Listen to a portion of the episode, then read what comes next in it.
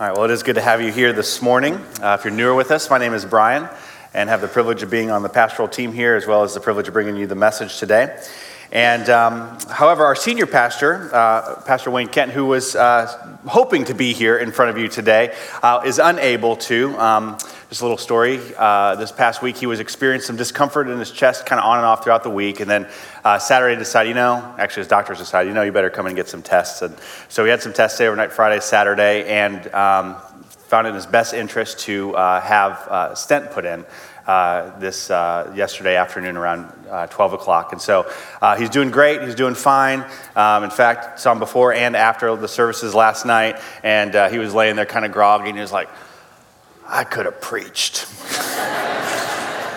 so he, he's doing well, but as uh, you uh, pray about the things that, that are in your life here in the days ahead, uh, we'd obviously uh, be good for us to join together to continue to pray for uh, our senior pastor, uh, Wayne, and the rest of his family in the days ahead.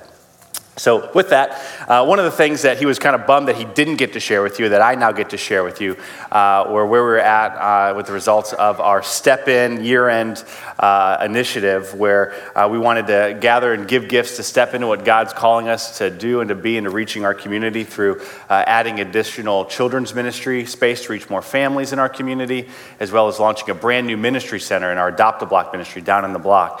And so I'm excited to share with you that uh, we've raised $95,688.63, uh, which is really great news uh, for what.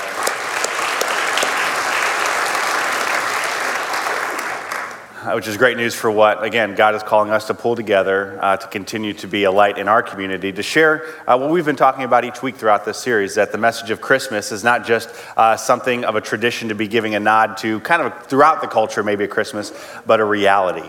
Uh, that Jesus Christ is Emmanuel, that He is with us, and He wants to be with the people of our community.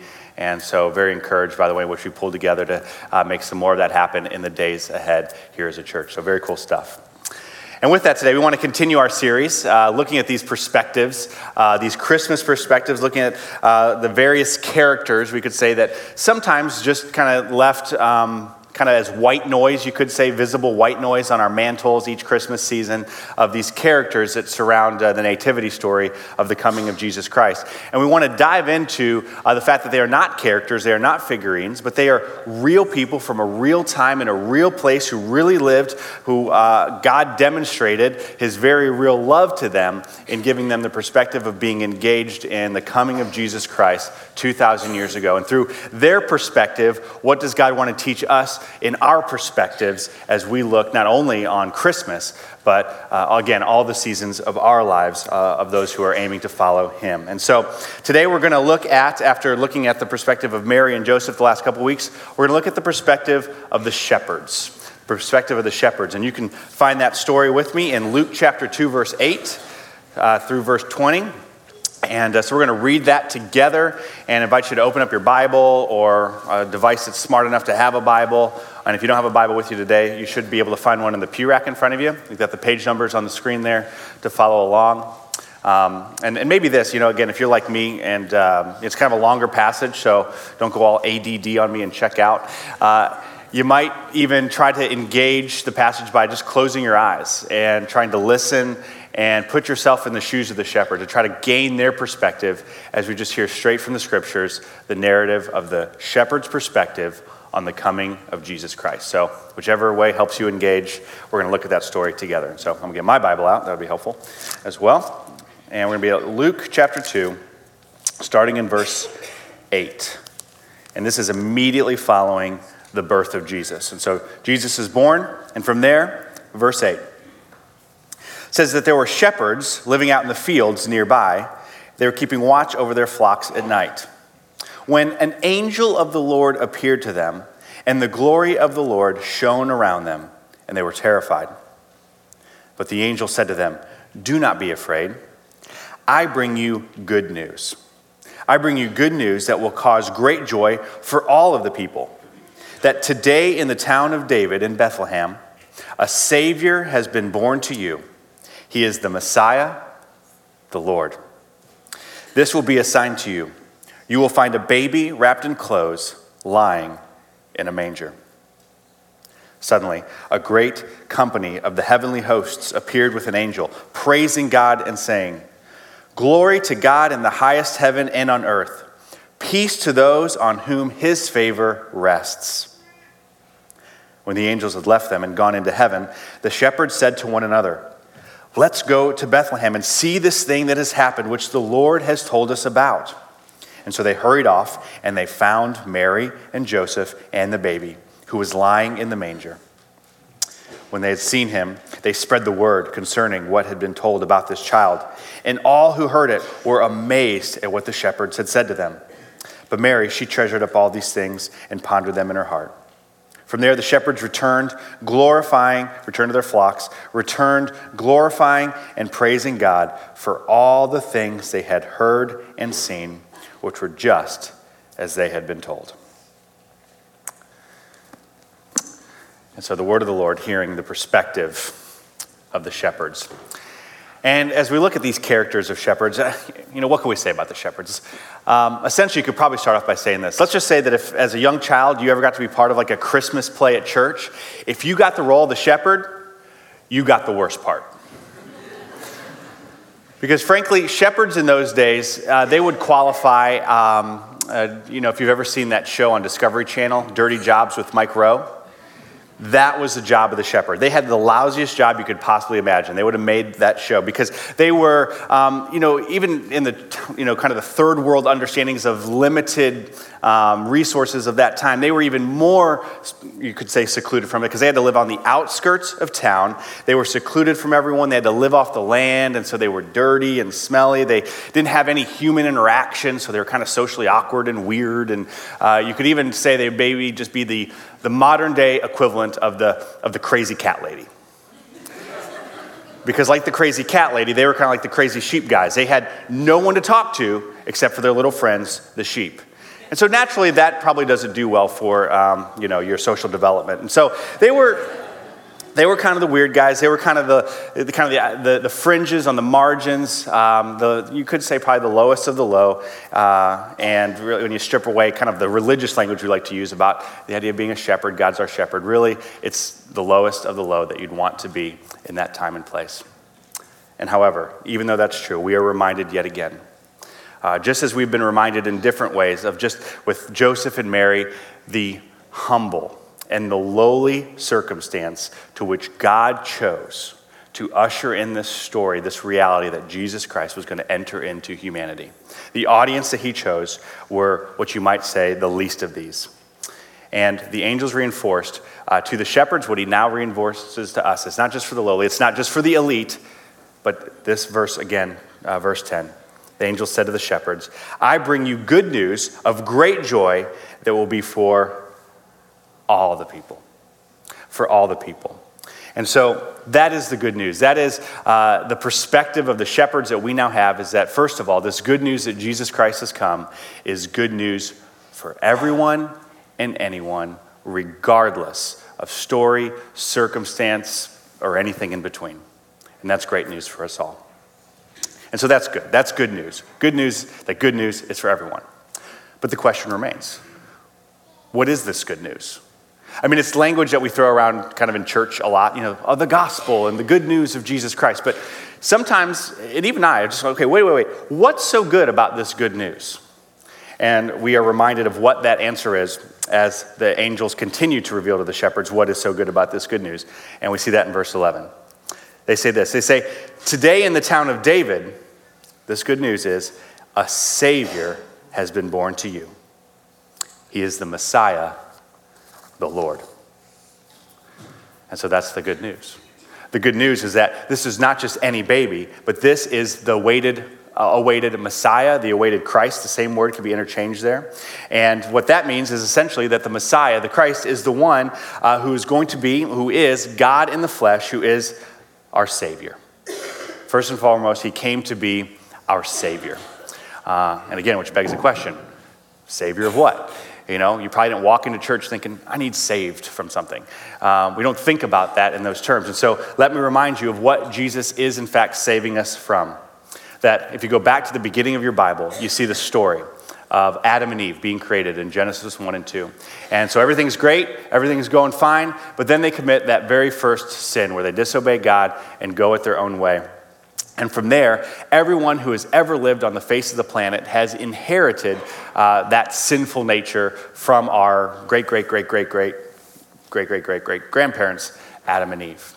And so we've inherited a sinful nature. And we also, if we're all honest, we know that we have all functionally sinned in our lives. We've all uh, blown it one too many millions of times. And so we all recognize that we have sin in our lives, that we're not perfect, we are imperfect.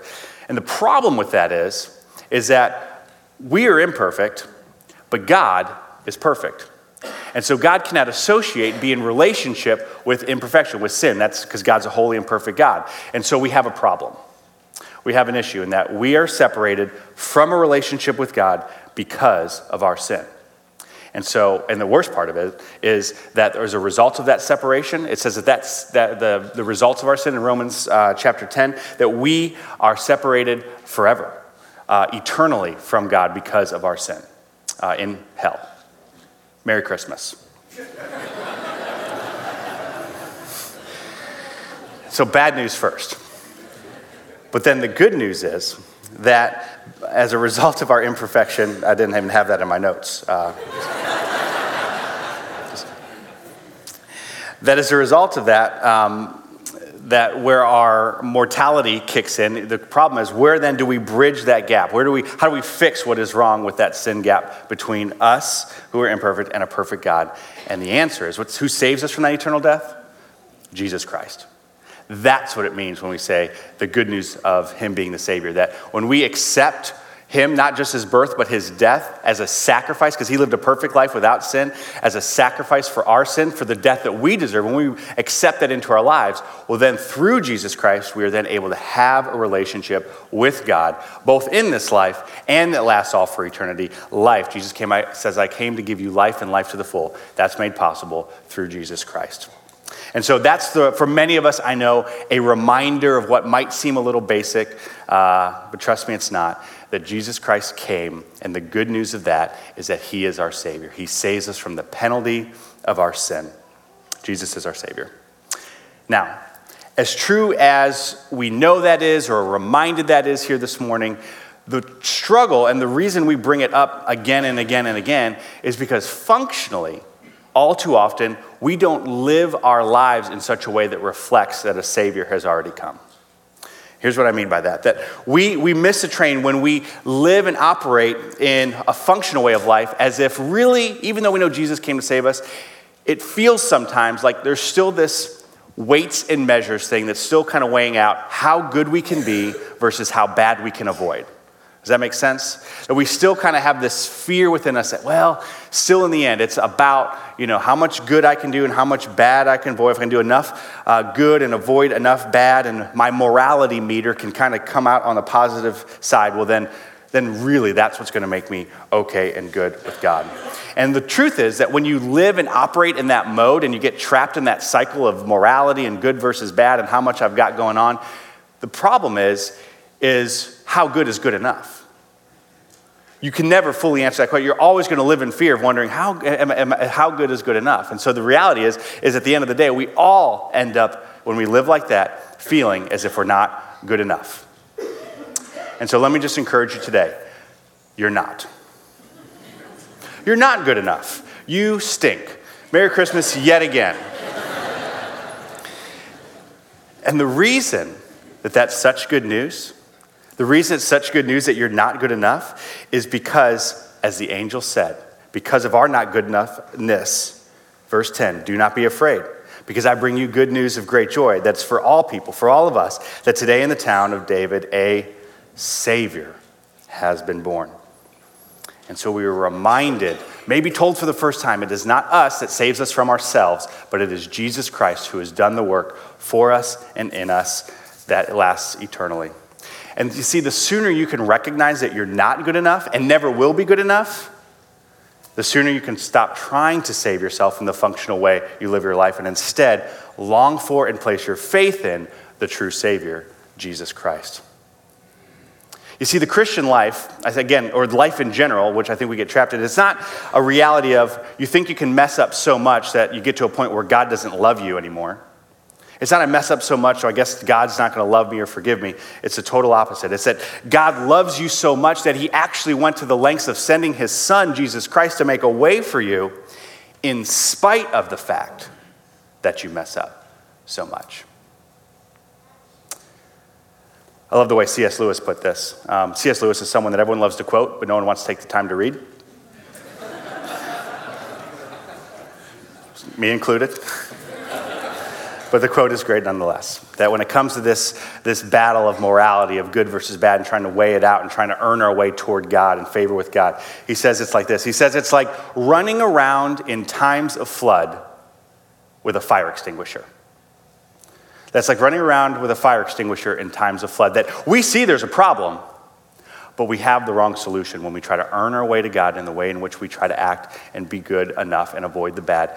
It's not the answer. We cannot save ourselves. Jesus Christ alone is our Savior from our sin. And so be reminded, be encouraged, be told for the first time that this is the reality of the Christian life. It makes it different from any other. And so that's the first side of this good news.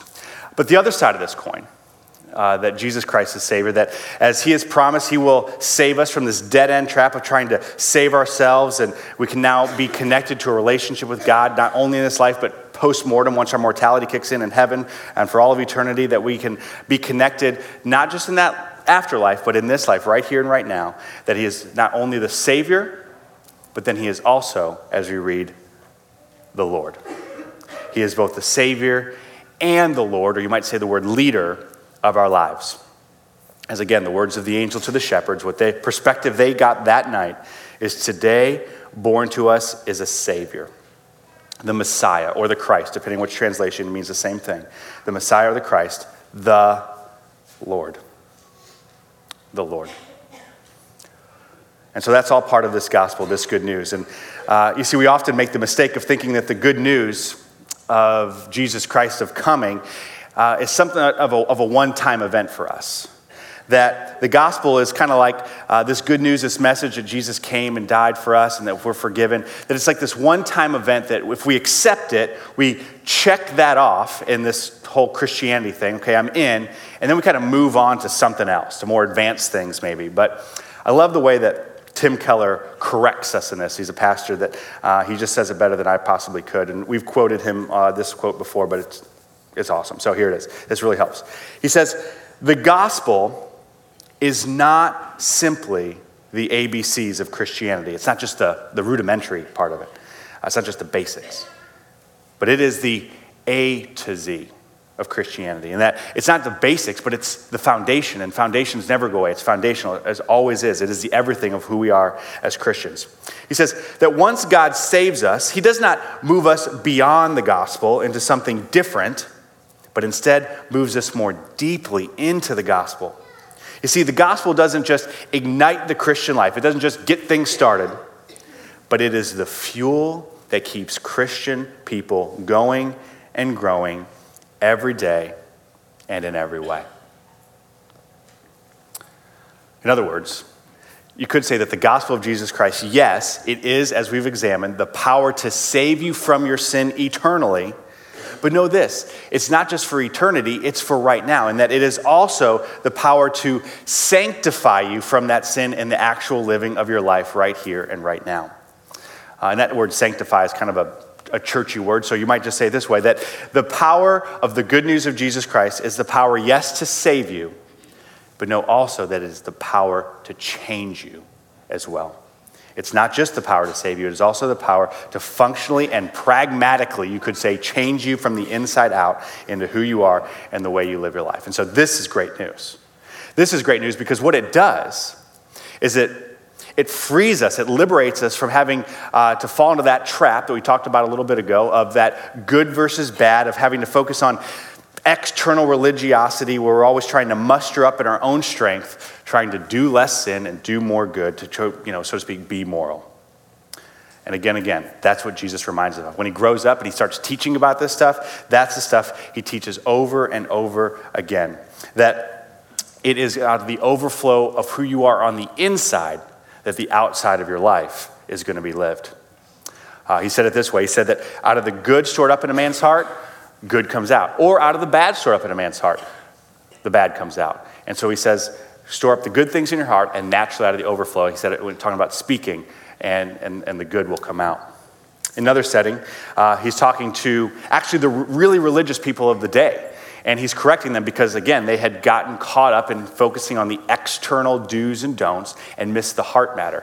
And so he says to them, he says, You religious leaders, you are focusing on the outside of the cup. He uses this illustration and focusing on how that looks. He said, First, he said, on the inside, you're filthy. He said, So uh, first off, clean the inside of the cup and the dish, he says, and then the outside will be clean as well. And so, time and time again, Jesus reminds us that it is from the inside out, not the outside in, that we are changed and transformed and truly can follow Him. You see, that's why things uh, like, like prayer and, and reading and reflecting and impl- impl- implicating, or um, I guess what's the word I'm looking for, um, living out Scripture as we look to Scripture and, and being plugged into weekly worship here together, this rhythm of being together and, and focusing on who God is eternally in light of our temporary, and uh, getting involved in, in groups where we're, we're looking at God's Word and praying for one another and serving and all these things have a way of working on us from the inside that out of the outside would then naturally take place, rather than focusing again on the external, doing more good and doing less bad of morality. This came to light to me uh, in an interesting way this past week, actually. I was. Um, had the opportunity to just have a couple of one on one conversations sitting across the table from two different people, where essentially the conversation led to the same point. That as a result of the conversation, they pretty much concluded, or prior to the conversation, were concluding and telling me that, you know, all religions are basically the same. You know, all they're trying to do is pretty much the same thing. They're trying to help people do a little more good a little less bad, and to live moral lives. And the reality is, that is not, as we've been painting, that is not the case in Jesus Christ. It was interesting, actually, yesterday morning, just in my, my Bible reading plan, I came across Romans 10, which I, wish I'd had in those conversations, but maybe I'll get another chance. Uh, that just, again, emphasizes that the difference between focusing on external morality versus uh, inviting the work of Christ in our lives. It says this Again, speaking to those who had missed the point, uh, the Apostle Paul says, I know what enthusiasm they have for God, but it is a misdirected zeal. For what they don't understand is God's way of making people right with Himself. And then he goes into it. He says, You see, refusing to accept God's way, they cling to their own way of getting right with God by trying to keep the law, by trying to do good, by trying to avoid bad. But the Apostle Paul reminds us and them yet again, but Christ has already accomplished this. Christ has already accomplished the purpose of which the law was given. And as a result, all who believe in him are then made right with God. That is different than any other religion you will ever hear about. You will never hear in any other religion that the God of that religion leads by sacrifice. That he leads by coming out of his place in heaven, stepping into humanity, subjecting himself to that, humbling himself to humanity, and with the sole purpose of living a life to be killed, to die as a sacrifice for those whom which are called to follow him. You see, the good news of Christmas, the good news of Jesus coming into humanity, is also the same story and the same good news that we recognize each Easter in his death and his resurrection, um, because it's all part of the same story. Matt Chandler, the pastor, says it this way He says, The manger and the cross are connected. And if they're not, well, then one of them doesn't matter.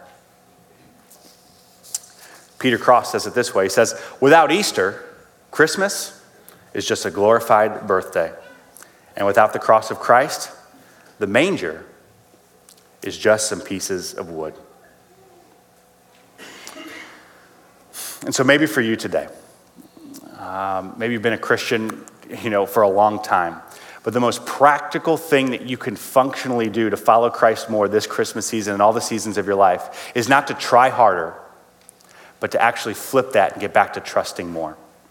That you need to press into your relationship with Christ yet again, to be reminded of uh, the life giving vitality of the Christian life that comes in the simple acts of prayer and looking at His Word and applying it and being obedient to it in our lives, not in our own strength, but Christ within us, the power of the Holy Spirit. In fact, that's what Galatians 2:20 says. It says that we have been crucified with Christ. That it is I who no longer live, but Christ lives in me. And so maybe you need to press into that yet again and not be told something new, not write the gospel off as basic, but once again foundational that Jesus Christ is doing the work in me, not me doing the work on me. Or maybe for you today, maybe, maybe you've never heard the gospel, this good news of Jesus Christ communicated in a way that, that made sense. And maybe today it's starting to click for you that, okay, I can't save myself. It is Jesus Christ who came to save me from my sin and to lead my life, both in this life and frankly forever, for all of eternity. I want in. And so today, you might have come in just, you know, it's part of tradition to go to Christmas or services around Christmas. But what you intended for a tradition today, I invite you to experience a transformation. That Jesus Christ wants to transform your life and your eternity. And so you don't have to leave here today the same way you walked in. You can cross that line of faith and say, I know I don't have all the answers. I've had questions before I came in, and I'm going to have questions when I leave. But whatever it means to begin to make Jesus Christ that Savior and Lord of my life, I want in. And so, here in a few moments, uh, myself, along with some other ministry leaders, are going to be up front to pray with you about any matters you might have in your life, uh, but most specifically, for that matter, uh, we'd be honored to talk with you about that. And so, with that, I invite you to stand. Uh, and as we sing uh, this song that we've been singing each week, reminding us of how we join the generations in worshiping God and sharing this good news that Jesus has come, uh, let's sing and also let me pray for us in this regard. Father, we want to leave here today just the way that the, that the shepherds left uh, their encounter with you, and that was praising and giving all the glory to you for the way in which you changed their perspective on their life and eternity and your coming uh, on that day. Father, that's available to those who are in this room today.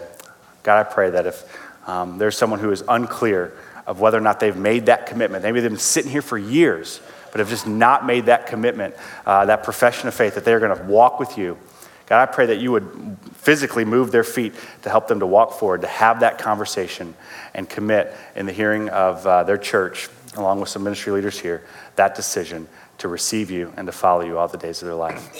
Father, we trust you with this. And uh, again, as we said, we give you all the glory. And so we sing this to you now as your church. In Jesus' name, amen.